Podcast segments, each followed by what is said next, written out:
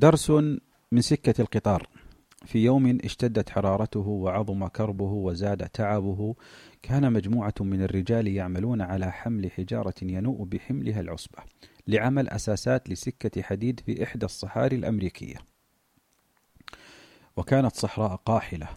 وخلال هذا العمل الشاق الذي يقوم به هؤلاء الرجال كان يقترب منهم وعلى سكة قطار مجاورة لموقعهم قطار بالغ الفخامة. بكراسي وثيرة وتكييف مريح فلما حاذى هذا القطار الرجال الذين يحملون الصخرة توقف ثم فتحت النافذة الأخيرة منها وانبعث من تلك النافذة صوت ودود مسموع صوت هذا الصوت كان صوت من؟ صوت جيم مورفي من يكون جيم مورفي؟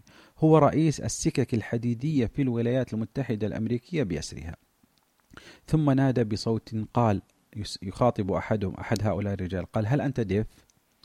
يخاطب رئيس المجموعة. فرد نعم أنا هو. وتبادل التحية. ثم تمت دعوة السيد ديف لعربة السيد مورفي الفارهة. وجلس لفترة طويلة يتبادلان الأحاديث الودية والمجاملات اللطيفة والنكات الظريفة وبعدها تصافحا بحرارة. ثم ودع كل منهما الآخر بحميمية جلية. وما إن تحرك قطار السيد مورفي حتى هرع رجال السيد ديف إليه وأحاطوا به وقد ملئوا دهشة. وكست ملامحهم علامات التعجب ضخمة وبادروا بسؤال رئيسهم عن كيف له التعرف على رئيس السكك الحديدية الرجل الأول في الشركة. فأجاب قائلا قبل 23 سنة تعينت أنا والسيد مورفي في وقت واحد وفي وظيفة واحدة. وحينها مازحه أحد رجاله قائلا لماذا بقيت منذ ذلك الحين تحت أشعة الشمس الحارقة؟ بينما صاحبك تطور حتى أصبح الرجل الأول فرد عليه برد يحكي قصة الكثير. أنا كنت أعمل لأجل دولارين وهو كان يعمل ليكون رئيسا. تلك قصة معبرة.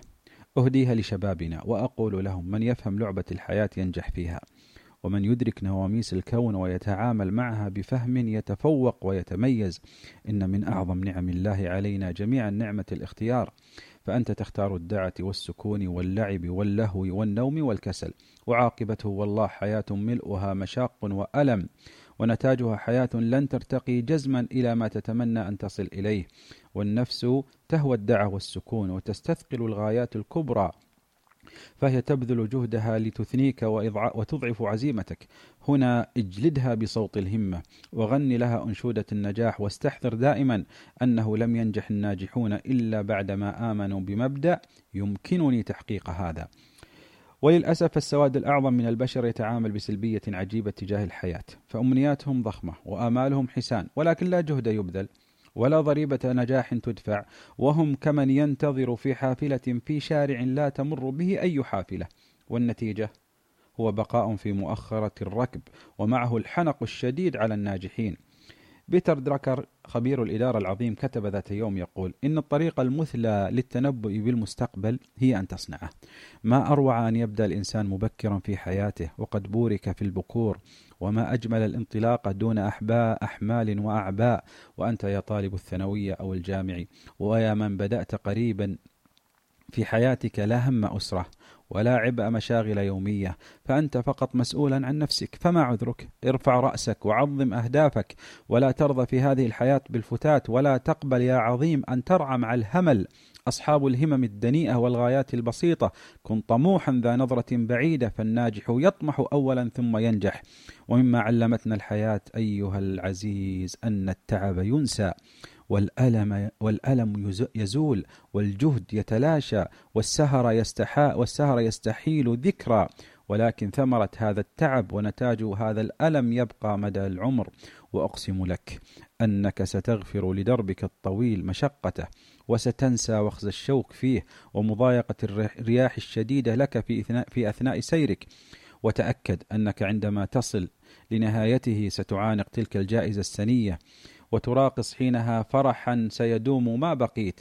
وأما لحظات الأنس التي الآن ينشغل بها البعض للأسف وأوقات المتعة العابرة وساعات اللهو المنقضية فمصيرها زوال دائم. ولكنها والله ستورث من الحسرات ما سيبقى معك ما بقيت.